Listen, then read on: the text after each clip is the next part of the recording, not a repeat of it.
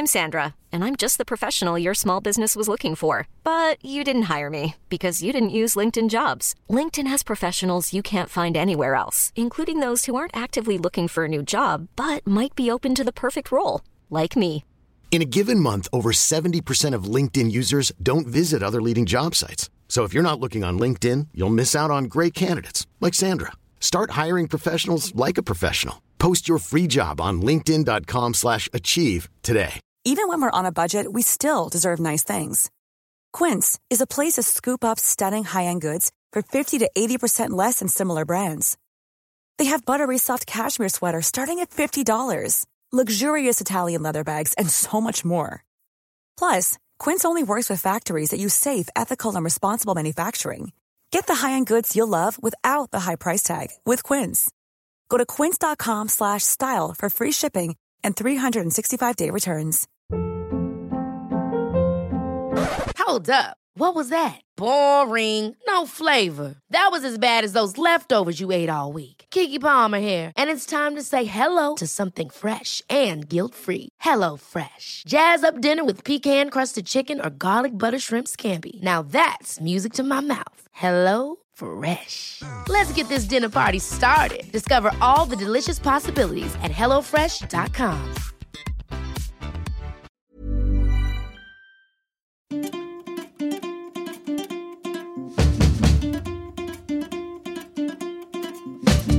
Äntligen! Välkomna till ronden avsnitt 51. Med Christian Unge och, Anders Ternhag. och Marit Helmin. välkomna. Nej, men det känns kul att vara tillbaka. Ja. Faktiskt. Det här har varit en lång paus, eller hur? Varför har vi pausat så Jag länge? vet inte. Be- behövde vi det kanske Märit? Eller vad? Tittar du på mig? Jag, Jag tror jag var den enda som inte behövde men Ja, jag anpassar mig. Jag tror faktiskt... Nej, men jag kan ta på mig det. Alltså, det var en ganska tung vår. Det var tung vår, det var många bollar i luften. Jag hade lite mm, dispyt på jobbet och många, ja, men och sen fick jag förlagskontrakt och började skriva böcker under sommaren. Och du såg också lite sliten ut. nej. Nej, men den kanske blir lite onödigt utdragen den här pausen tycker jag. Får jag Ja. jämföra med en sak? Ja, sure. det är ju, jag tänker på det nu när vi sitter här igen. Det är kul men man känner sig lite ringrostig också. Det är ungefär som det här med att gå jour. Mm. Eller hur? Alltså, Går man jour ofta då tycker man ju liksom att en till jour inte är något jätteproblem. Där känner ju Märit inte igen för hon slutar aldrig att gå. säga. Hur Jag har aldrig haft någon nu talar jag till andra än Märit här. Ja. Men om många man, veckors semester hade du? Eh, tre, nej ledig två, jobba en, ledig tre. Jag hade sju på raken. Oj, men får ni det på ditt jobb? Men då håller jag med ah, om att man undrar faktiskt är ringrostig. Jag tog föräldraledigt delvis. Men, men att man är ringrostig. Osolidariskt. Ja, jag vet. Jag erkänner det. Mm, mm, mm. Eh, men i och med att pausen har varit så lång Ja. så eh, var man ju ganska taggad inför idag. Ja, absolut. Det här tycker De jag... senaste dagarnas sms-kontakt har varit intensiv. Ja. Sen har det varit bra för oss också att känna att människor har hört av sig och tyckte att nu får ni köra igång med podden. Mm. Sluta slöa. Ja, vintertidtabellen har anlänt, eller vad sa du? Ja, det var någon som skrev att SL har snart börjat med vintertidtabell. Nej, men det är vi glada för. Det, vi blir peppade att för ta, alla ta det här ett, en termin till.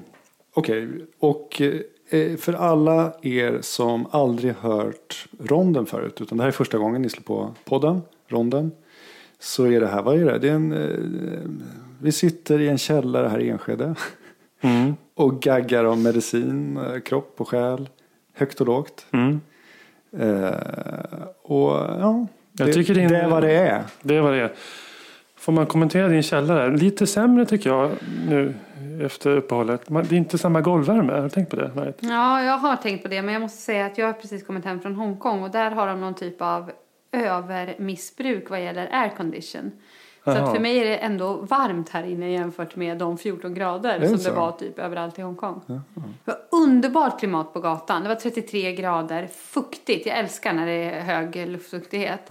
Och ändå molnigt. Så det var liksom ingen jobbig sol, man behövde inte gå och kisa utan det bara var liksom som en kokong av värme som omslöt en. Just det. Men så fort man kom in någonstans, på vilken affär som helst, på restauranger, på sjukhuset där jag satt på föreläsningar, så var det svinkallt.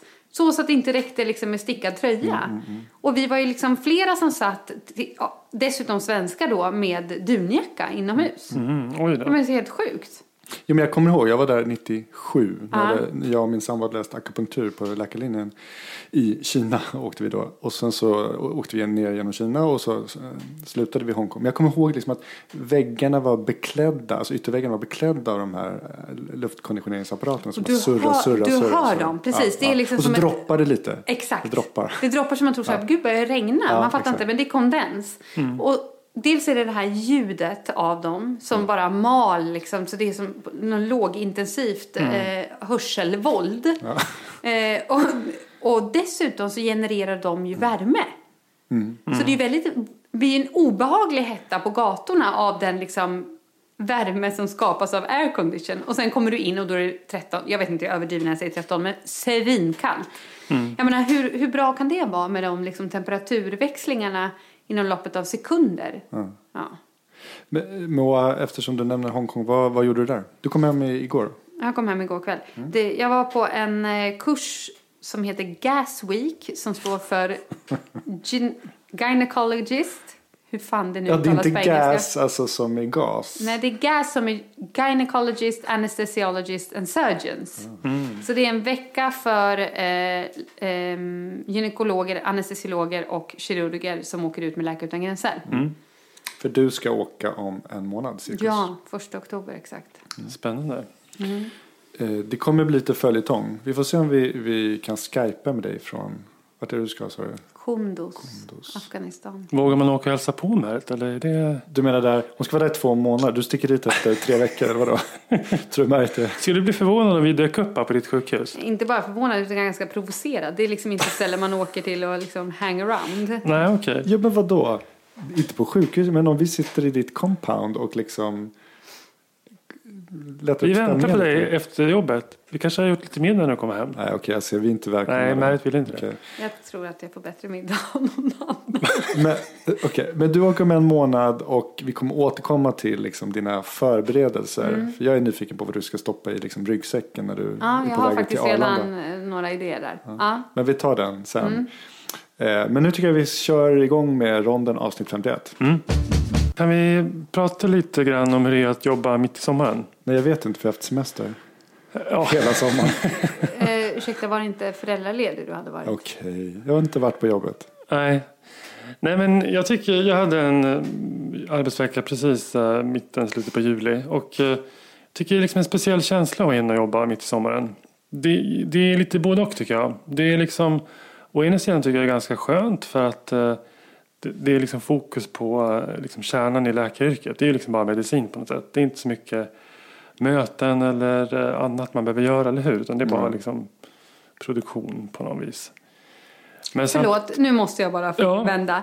Det här att vi pratar produktion. Vad är det du producerar skulle jag vilja veta. För att jag personligen producerar ingenting. Jag Nej, men bedriver vård. Nej men jag vet, du, jag vet att jag anmärker på ord. Ja. Men produktion är något som en helt annan yrkeskår har lagt på oss. Ett begrepp som faktiskt inte finns i vår professionsvokabulär. Och som vi nu helt plötsligt allihopa börjar använda. Och jag tror att om man börjar använda vissa ord så, så förändrar det också synen på det man gör. Okej.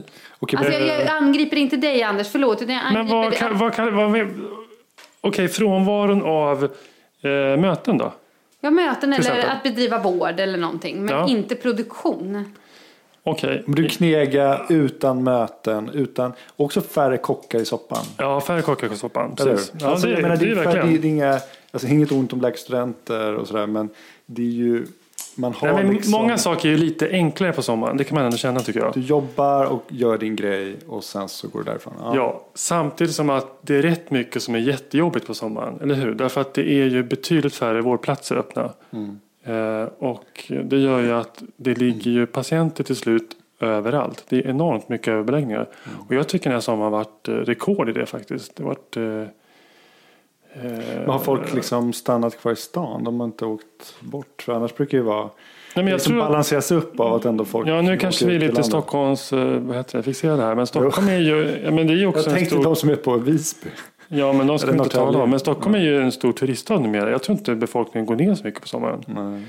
Eh, Men det jag menar är att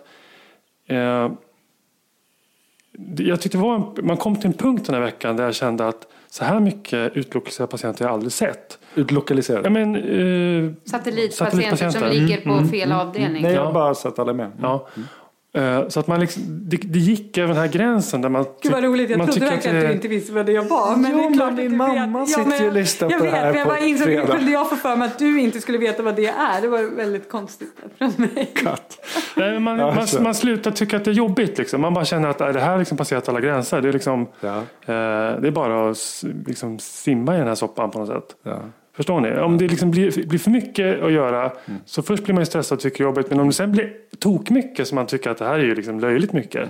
Då släpper det nästan och vänder. Man tycker att jag kan inte göra någonting. Det bara att... Och jag tycker det är intressant. Nu, förlåt, nu är jag helt inne i vad jag var med om i Hongkong så nu måste jag dra en parallell Ja, igen. Men eh, där diskuterades det mycket, nu var det ju ur ett Läkare utan gränser perspektiv då, att när man hamnar i Burundi eller whatever, eh, att det finns massor med grejer som man inte ska acceptera där heller. Men man, man försätts som i ett sånt, eh, vad- ska jag säga, extraordinärt läge eller undantagstillstånd.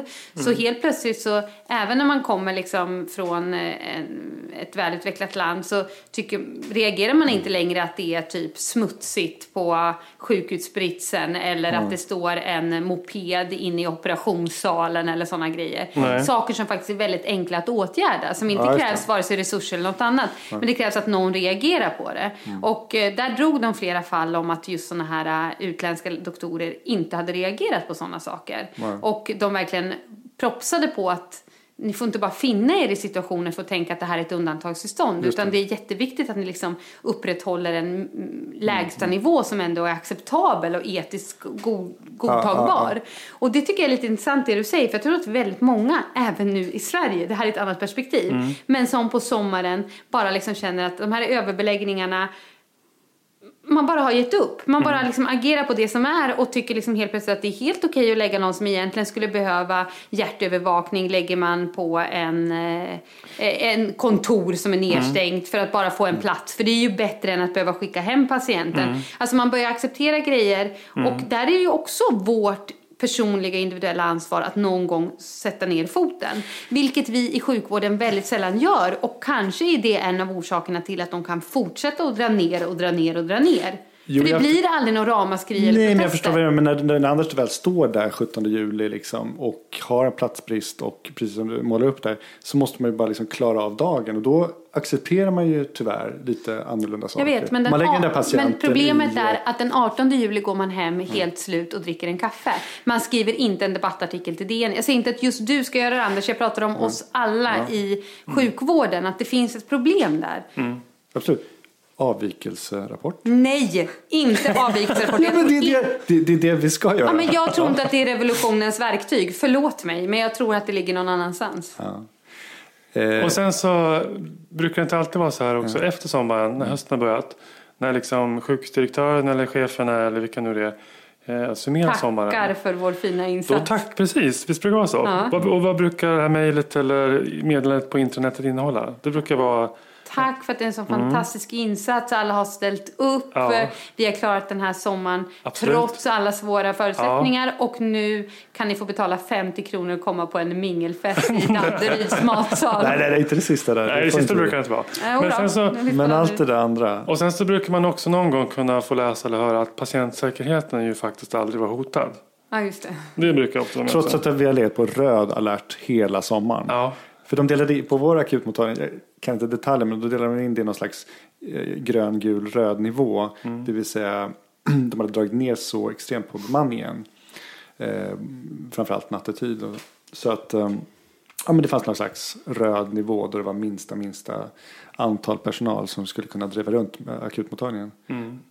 Jag vet inte, men det, det kändes som att det hade varit röd nivå. Ja, men lång. alltså förlåt, men är det inte Huddingeakuten som man till och med anmält till Arbetsmiljöverket Det nu i sommar? Det och det har varit världens liksom pådrag därför att man hävdar att det just har varit underbemannat. Att det inte ens har varit röd nivå utan under röd nivå. Men jag tycker det är märkligt det här bara... Därför, förlåt, patientsäkerhet, jag bara reagerar på det du sa där, patientsäkerheten. För att det är, det är, så kanske de uttrycker sig. Men, de, men man är ju där och nosar. Men nu får jag man bara, är ju där och nosar men nu får jag bara kommentera det. Alltså det här med, om man säger så här, någonting... Ja, men det tycker jag, du, alltså, Jo, men det jag menar på att om man säger så här, nej den är aldrig hotad. Mm. Ta, den, ta någon annan helt, eh, någon annan analogi. Säg så här. Eh, man kan ju uttrycka sig säga så här. Det finns ett eh, militärt hot från Ryssland mot Sverige. Mm. Men då kan man ju sen kvantifiera det i nästa steg och säga att risken att de invaderar oss någon gång under 2016 den kanske är 0,1 procent. Jag bara Okej, hittar på. Det finns ju ett militärt hot men det är kanske är pytte, pytte, pyttelitet. Och så kan man ju diskutera med patientsäkerhet. Det är klart att den kan vara hotad men det finns väl grader i det här hur stort hot det är Då kan, jag, då kan jag gradera Men det de säger ju liksom aldrig att det finns inte ens ett- ja, Jag är övertygad om patientsäkerheten är bra mycket mer hotad än vad vi är av ett ryskt angrepp. Ja. Ja. Ja, men tyvärr kan man ju... Men i den här argumentationen så hör den är ju aldrig hotad. Det finns Nej, liksom inte... Eh, det, det tycker jag är märkligt liksom. Därför jag antar att tyvärr så har vi alla tre fall i vår minnesbark eh, som vi har varit med om. Där, vi faktiskt känner att men det, här, det här var inte okej. Patienten låg faktiskt 20 timmar där på akuten. Och eh, vad hade hänt om man faktiskt hade gjort så här annorlunda 12 timmar sedan tidigare? Men ett problem tycker jag med, med sommaren och vårdplatser det är ju det att man drar ju ner i verksamheter som har mycket elektiv kirurgi. Alltså Planerat. planerad Planerat, kirurgi. ja. Det drar man ner. Och det betyder ju att till exempel plastikkirurgen kommer ju då ha ganska mycket lediga vårdplatser för de har inte alls samma operationsprogram som de brukar ha. På de vårdplatserna där liksom då sköterskor är vana att eh, eh, ha hand om plastikkirurgpatienter kommer då ligga ortopedpatienter, neurologpatienter, svåra infektionspatienter, lite vad som helst. Och man tror då liksom att den här personalen ska kunna hantera allt. Liksom. Och det är ju inte schysst mot eh, dem eller patienten eller någon egentligen. Nej. Och verkligen, ja, precis, alltså, patienten först men även som du säger personalen som går då med negativ stress över att det här är någonting som jag inte kan klara av. Ja, Eh, men det släpper ju du Christian. ja, för jag var föräldraledig. Ja. Ja. Apropå den här äh, personalperspektivet. Eh, jag vet inte om ni hörde om det i våras att det var en eh, psykiater på Ersta. För visst är det så att på Ersta så har de en psykiatrimottagning för just eh, sjukvårdspersonal. En avdelning. En avdelning till och med. Eh, Alltså men de har mottagning också. Ja, men de, men de är liksom lite innischade på Absolut. psykisk ohälsa hos just sjukvårdspersonal. Absolut, det det, och där var det då han som var verksamhetschef där som uttalade sig om att eh, utbrändhet har ökat något helt enormt bland sjukvårdspersonal de senaste åren. Ja. Och hans förklaring till det var att det finns en väldigt stor, han kallade det för samvetsstress. Eh, just att man känner att man inte bedriver så bra sjukvård som man skulle vilja göra. Det. Eller att man inte följer sina yrkesetiska Mm. och egna, egna inre krav. Därför att det är omöjliggörs av kontexten. Mm. Och då bär man som individ med sig hem en samvetsstress. Eller jag skulle kalla det för etisk stress. Att man liksom inte kan. Förstår ni? Mm. Absolut. Och att det eh, ackumuleras och leder då sen till psykisk ohälsa. Kalla det Mm. för utbrändhet eller whatever. Men intressant. Mm. Men jag tycker om man tar ett steg tillbaka och tänker lite på det här så tycker jag egentligen så, du säger Märit att varför skriver man inte en debattartikel och klagar och ditten datten. Men någonstans tycker jag man, allt kan man inte bara liksom skylla på politikerna eller höga tjänstemän eller att, att önska att saker ska komma uppifrån på något sätt. Utan man önskar ju också att saker ska kunna komma underifrån och att liksom verksamheter själva ska kunna säga att Nej, men jag tycker vi borde kunna göra den här och den här förbättringen på vår klinik. Och, eh, eller liksom på vårt sjukhus eller sådär. Mm. Det är inte givet att det ska komma liksom en, någon uppifrån och säga att gör lite mer så Nej. här. Varför jag, varför jag sitter och ser så konstig ut är därför Ja. att jag tycker att mitt förslag var ju precis tvärtom. Att det här måste komma underifrån, det måste komma från oss. Ja, det var ditt förslag. Ja, Ja. men bra, det håller Ja. jag helt med om. Vi måste sätta ner foten, vi måste markera och säga att det här inte går, att någonting måste ske. Ja, just det. Vi kan inte sitta och förvänta oss att politikerna ska fatta sådana beslut Nej. som tilltalar oss. Nej. Så jag menade just underifrån Ja. och- jag menar just att vi har ett personligt, varje individ inom vården har ett ansvar att inte bara fortsätta att reproducera någonting vi tycker är ohållbart. Nej, just det. Men eh, vården själv kan ju liksom eh, med rätt verksamhetschefer och bra folk och så här. Så det går ju att göra rätt mycket om man skulle, om man satsar och vill grejer på något vis. Typ som du Christian, håller på att bygga upp en eh, intermediärvårdsavdelning och sånt där. Ja, eller föräldraledig. Eller föräldraledig.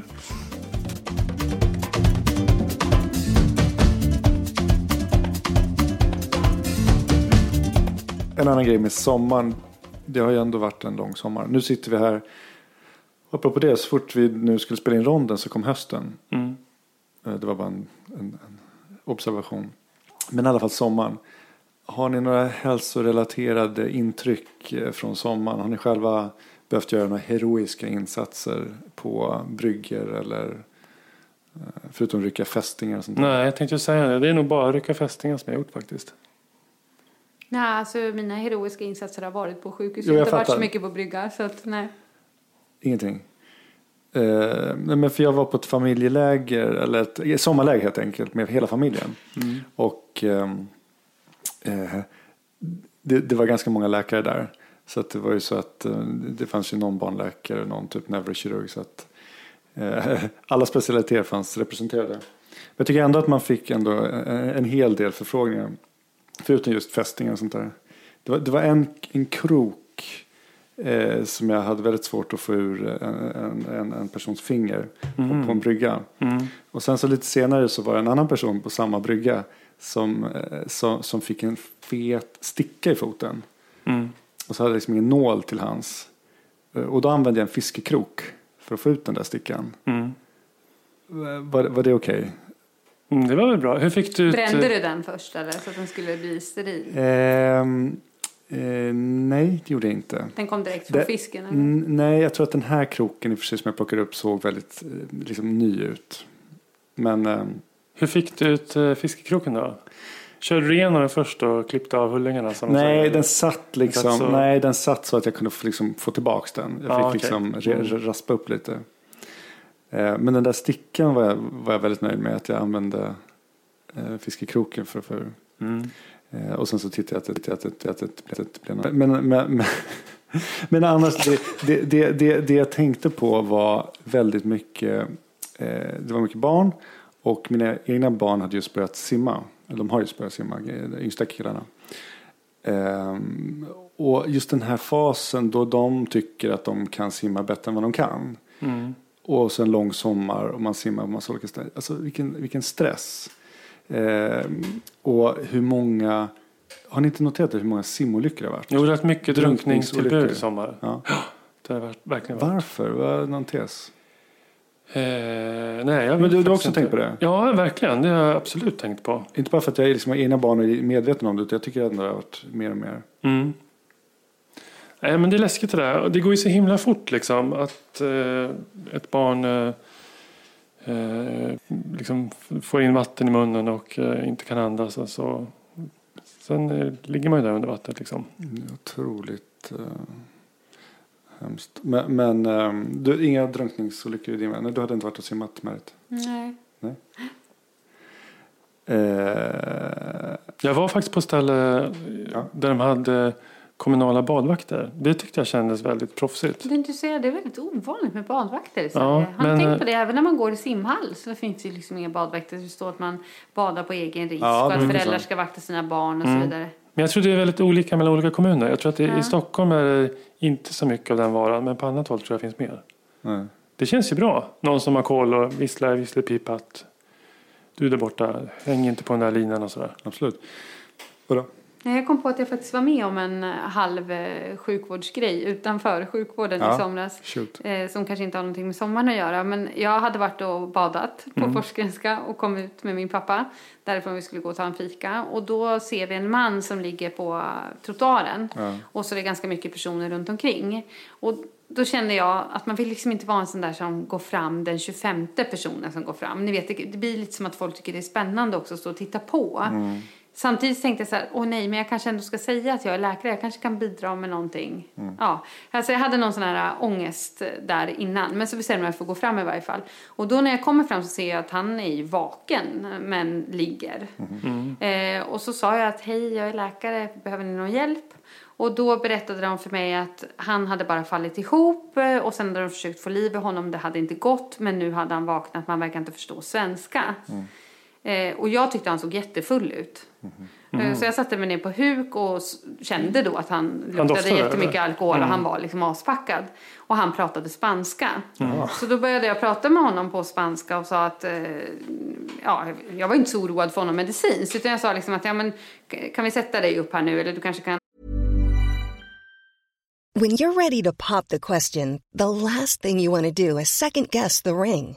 At Bluenile.com, you can design a one of a kind ring with the ease and convenience of shopping online. Choose your diamond and setting. When you find the one, you'll get it delivered right to your door. Go to Bluenile.com and use promo code LISTEN to get $50 off your purchase of $500 or more. That's code LISTEN at Bluenile.com for $50 off your purchase. Bluenile.com code LISTEN.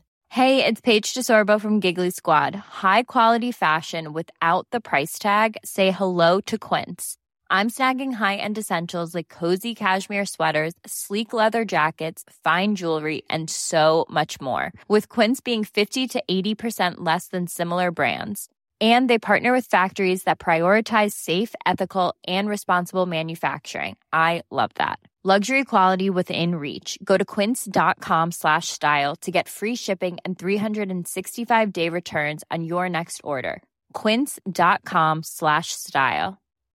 Millions of people have lost weight with personalized plans from Noom, like Evan, who can't stand salads and still lost 50 pounds. Salads, generally, for most people, are the easy button, right? For me, that wasn't an option. I never really was a salad guy. That's just not who I am. But Noom worked for me. Get your personalized plan today at Noom.com. Real Noom user compensated to provide their story. In four weeks, the typical Noom user can expect to lose one to two pounds per week. Individual results may vary. ställer upp så kan jag försöka leda dig en bit bara så vi ser att du kan gå, typ så. Och jag såg att han inte hade gjort illa huvudet, hade ingen sårskada eller så. Eh, och han var jättefull och grät och sa att eh, hans liv var skit och att han inte hade några vänner och att han inte hade någonstans att bo och att han ville ta sitt liv och att han tänkte ta sitt liv. Mm. Och det blev ju en jättesvår ja, situation. Jobbigare, ja. alltså, om jag bara som en ren medmänniska ska liksom tolka honom så skulle jag tolka det som att han var full och ledsen. Inte att han på riktigt var självmordsbenägen. Det Nej. var inte alls den känslan jag fick. Men vem är jag att göra den bedömningen på gatan på ett språk som inte är mitt modersmål? Mm. Hur skulle jag, skulle jag kunna leva med det om jag går därifrån och bara du sköt om det, liksom nyktra till och sen typ hoppar han ut i gatan framför en bil. Förstår ni? Mm. Det var så jävla svårt. Vad skulle ni ha gjort? Uff. jag vet faktiskt inte. Det där var svårt. Vad hände? Jag ringde 112 mm. och förklarade precis som det var. Mm.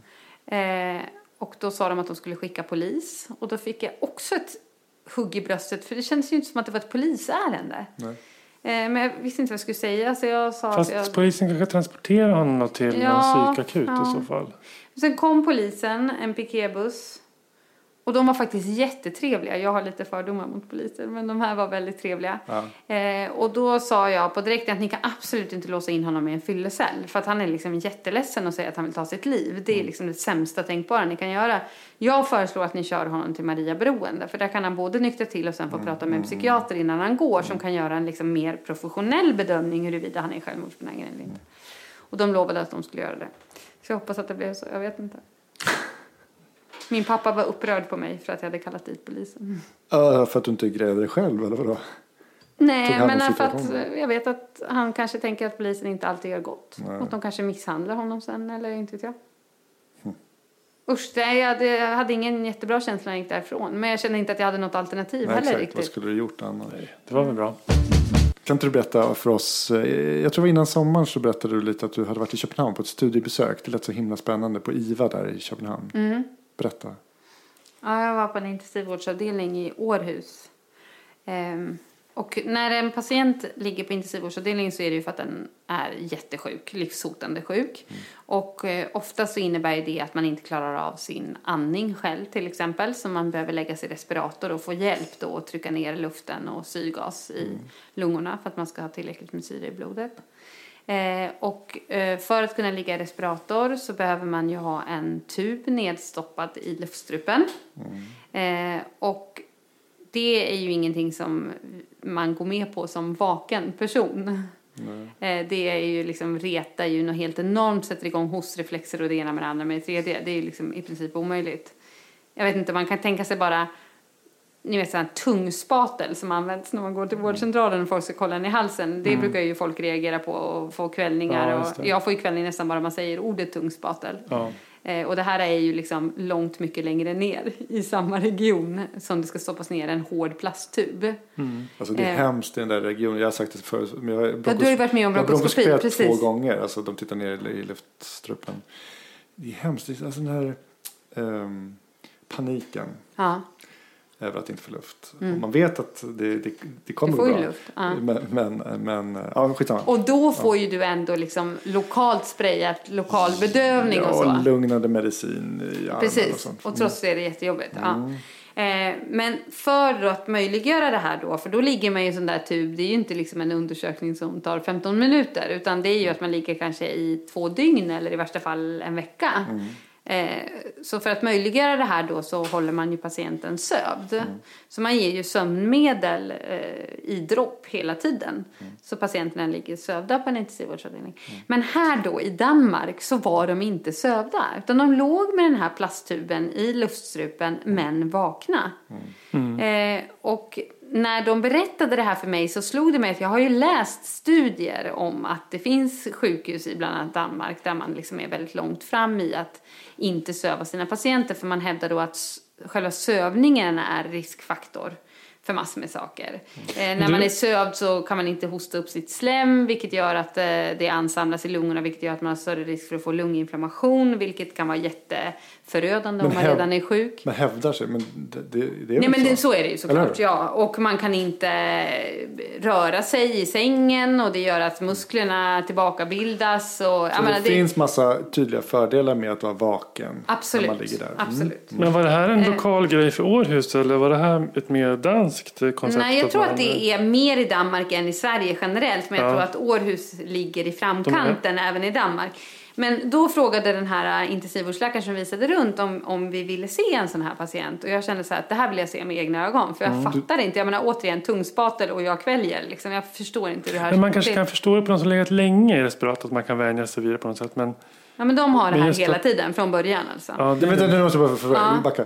Förlåt, men ha, har de intuberats vakna också? Där? Nej. De har, är du helt säker? Eh, nej det är jag inte. Men det Därför det finns ju vaken intubering. Jag har, kollat, jag har ju googlat YouTube-klipp mm. när någon narkosläkare själv Ja, och det händer ju att man vakenintuberar även i Sverige av ja. andra skäl då. Ja. Att man tror att man inte ska få den här tuben på plats i, eh, och är Men... rädd för att patienten ska dö i andningstillstånd och så. Okay. Så du, Men... du tänker att de har sövts, intuberats och sen, och sen ger man ingen mer sömnmedel. Man ger inget mer sömnmedel. Och då, vaknar, och då är de är förberedda på det här, det vill säga att de, de, de sövs Alltså de, de, de prepareras och förbereds på att de kommer sen att häva. Ja, alltså jag måste erkänna att jag frågade inte alla de här psykologiska nej, bara, Det är verkligen bra frågor. Jag vet inte. Det slår mig nu. Det är klart att de måste ha blivit förberedda. De kan ju inte häva sövningen liksom. Eh, och sen bara berätta. Hej hå, nu är du vaken. Ja, varför inte? Ja, i och för sig, varför inte? Ja. Men hur som helst ja. så såg jag det då med egna ögon när jag fick se en patient. Och han låg då med den här tuben i halsen, verkade helt obrydd. Mm. Eh, man, man kunde säga åt honom att hålla i tuben så att den inte skulle åka ut. Mm. Eh, och på så vis kunde man få honom sitta själv på sängkanten och verkligen liksom köra sjukgymnastik och mobiliseras. Mm. Och eh, han, de sa också, kan du inte visa den svenska läkaren när du suger dig själv? Och då stoppade han ner en sån här sugslang själv och sög sig i svalget. Alltså helt Hostade amazing. till liksom? Nej, ingenting.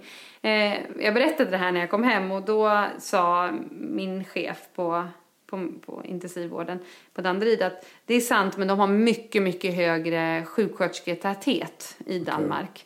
Så att de har i princip en sjuksköterska som står vid sängen hela tiden som kan både vara lugnande, ja. förklarande, eh, om de skulle börja få panik och ta i tuben så är hon där och ser det på direkten och så vidare. Det krävs en liksom bemanningsgrad som vi inte har i Sverige. I princip en ja. personlig assistent, alltså någon som sitter, någon ja, som verkligen är fysiskt ja. närvarande mm. hela Men det var ganska häftigt. Därför att det, i min värld är inte det kompatibelt. Nej. Mm. Ja men vad fan, jättespännande. Men vi, vi måste kolla in det här med vaken intubering. Vad liksom vanligt det är och just i de här fallen om Såg ni den här artikeln för några veckor sedan om att eh, läkare tycker om att jobba högt upp i åldrarna? Nej. Ja, DN. DN. Mm. Man hade kollat eh, 30 största yrkesgrupperna. Och sen så hade man eh, undersökt hur många arbetarna med 55 år gamla och hur stor andel jobbarna med 64 år gamla. Och då låg- läkare i topp. Och sjuksköterskor kom på plats fyra. Byggjobbare plats två eller tre va? Så? Mäklare pensionerade sig tidigt, vet jag. Ja. Mäklare och säljare också. Så diffust. Säljer. Och svårt liksom att få ihop de här grejerna tycker jag. Alltså man, först tänkte jag att om man tjänar mycket pengar, Ja. mäklare, stjärnsäljare, då kan man ju dra sig tillbaka tidigt. Pull out in time. Ja. ja. Det skulle tala också för att läkare slutar tidigt då, för att det är ju ändå en Välbetalt. välbetalt jobb liksom. Ja. Men det gör inte Jag tror att det läkare. finns en snäll tolkning och en eh, taskig tolkning. Mm.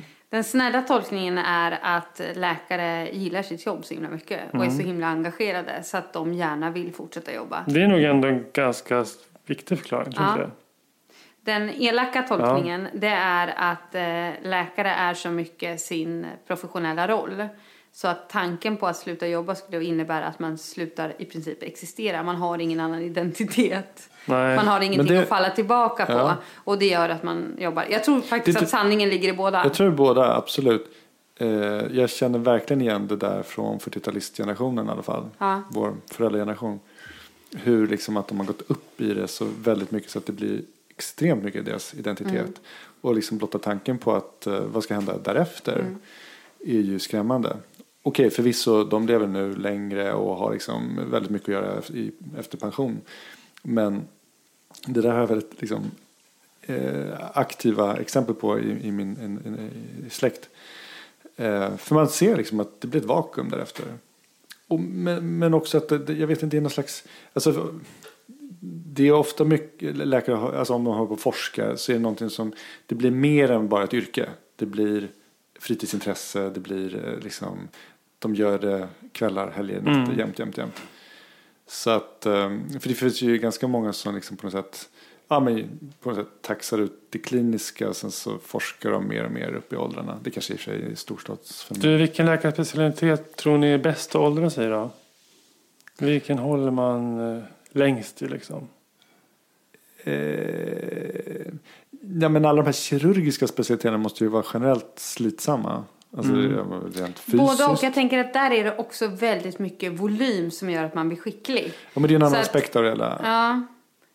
Att, ja, men du, men- du menar du... Men jourtunga, Ja, för- speciali- ja, specialitet till exempel. Ja, Det, det måste ändå det måste vara jobbigt att vara 67 och behöva jobba natt och ja men gyn är väl vakna bästa upp mitt på natten och där. göra Gyn- saker och gyn-. Gynekologer är väl bästa exempel. Obstetriker. Mm. Att eh, de väldigt högt upp i åldrarna går jour. Och måste fysiskt vara där. Jag menar medicinare som jag är till exempel kan ju vara hemma. Eller du, infektionsläkare, kan sitta hemma och ta en del av de här liksom, joursamtalen från hemmet. Du Mm. behöver kanske inte fysiskt gå åka in och titta på det där malariautrycket alltid. Men, men, eh, nej men just de här, och jag menar din, din specialitet också, Narkosa. Närit. Ja. narkosen.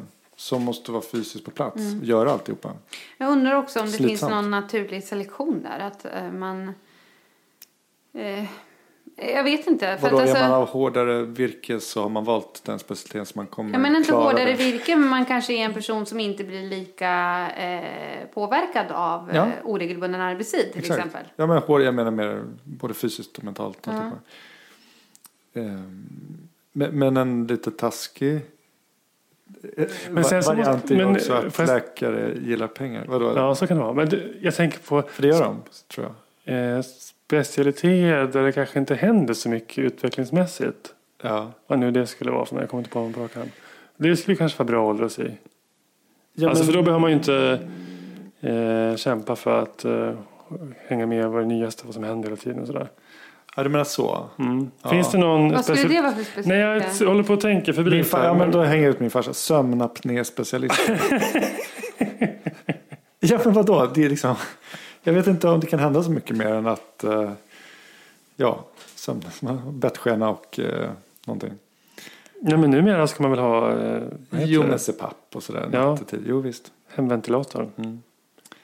Du tänkte något annat? Och de blir mindre och det blir nya inställningar på dem och sånt där. Så det går säkert att lära sig mer av. Ja.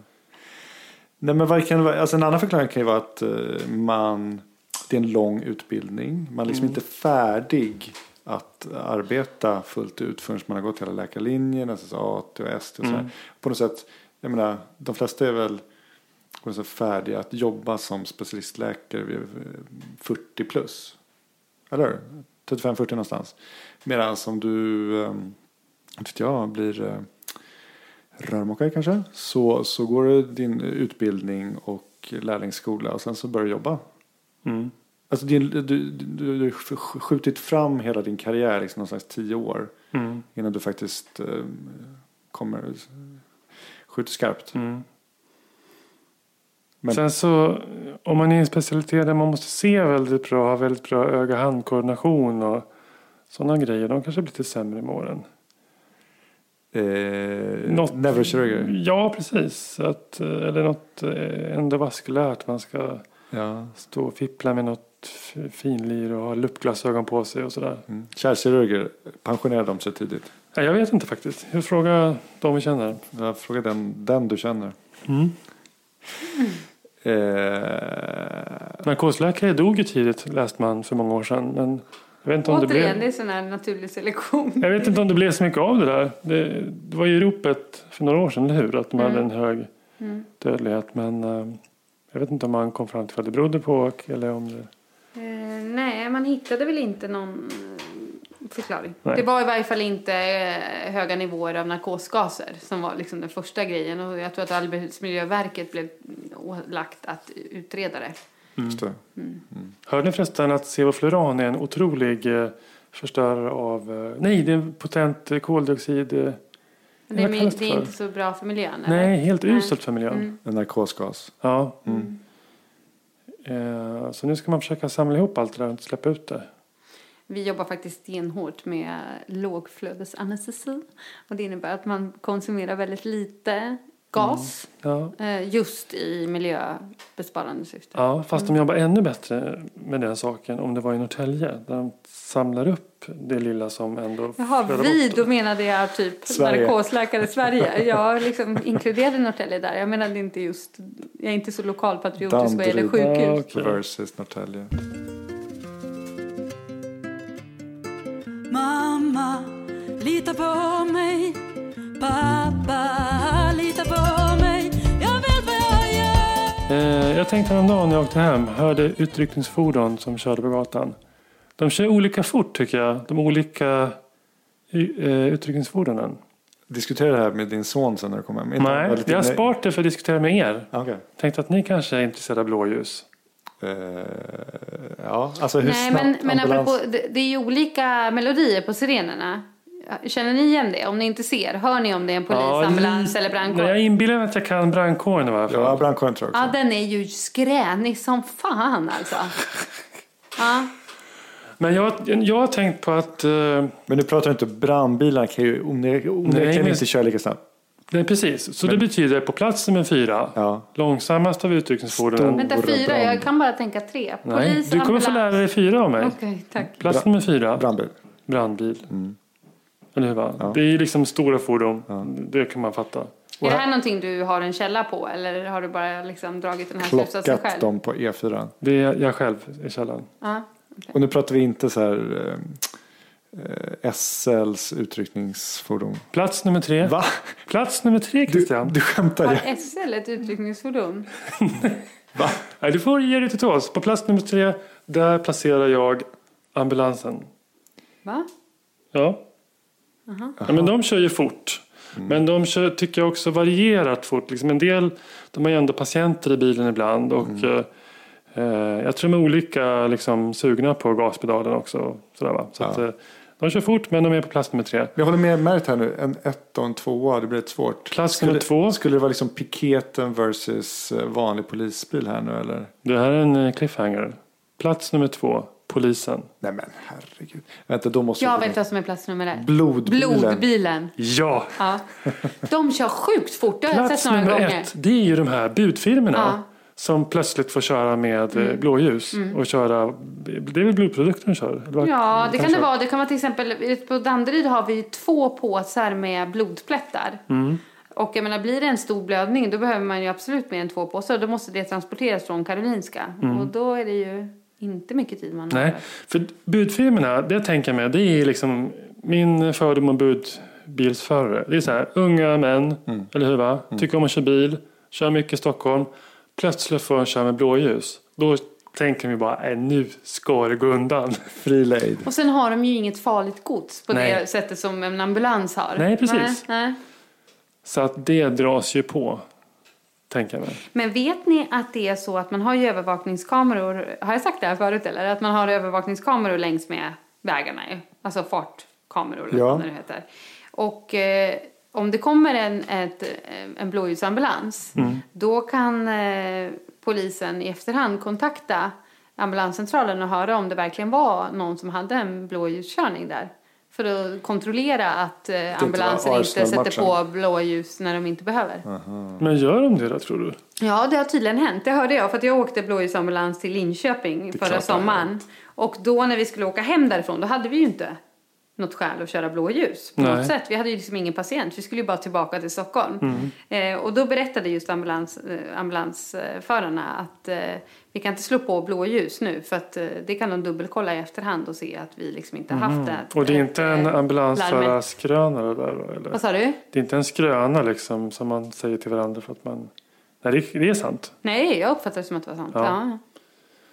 Troligt. Är ni, skulle ni vilja testa att köra blåljus någon gång? Nej, Nej, tack. helt faktiskt ointresserad. Tänkte- Det får du prata med dina söner om. Nej, men jag bara... Det är väl en dröm för många. Pröva. och- Nej. Hörrni, idag har vi snackat om eh, lite ditten och datten. Mm. Sommarupplevelser, Märis till Afghanistan.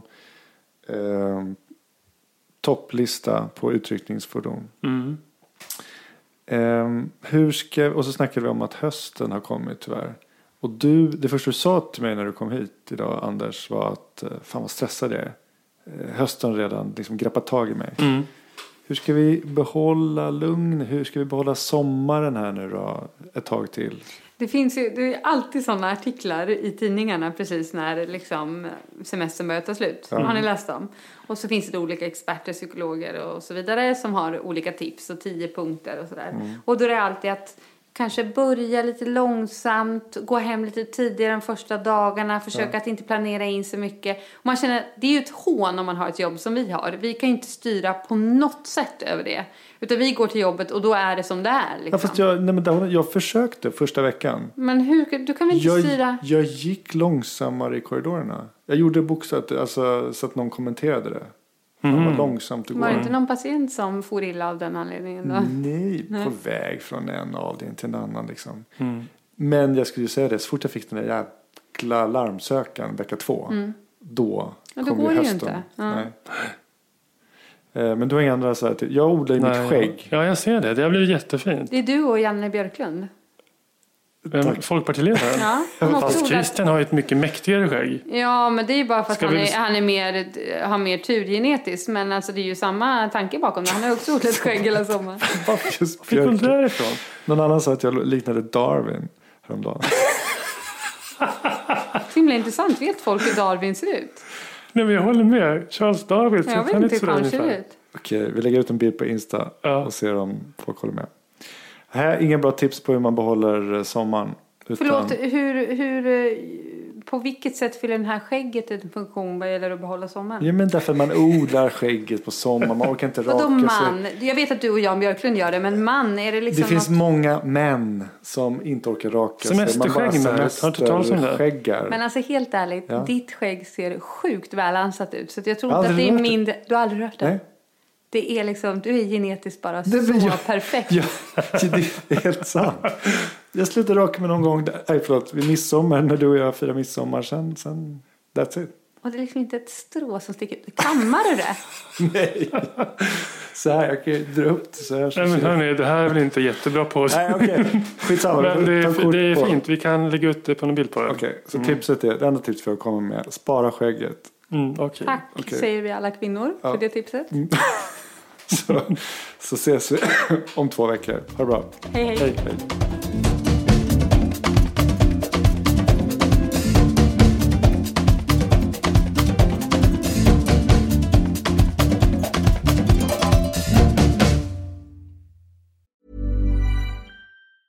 Even when when we're on a budget, we still deserve nice things.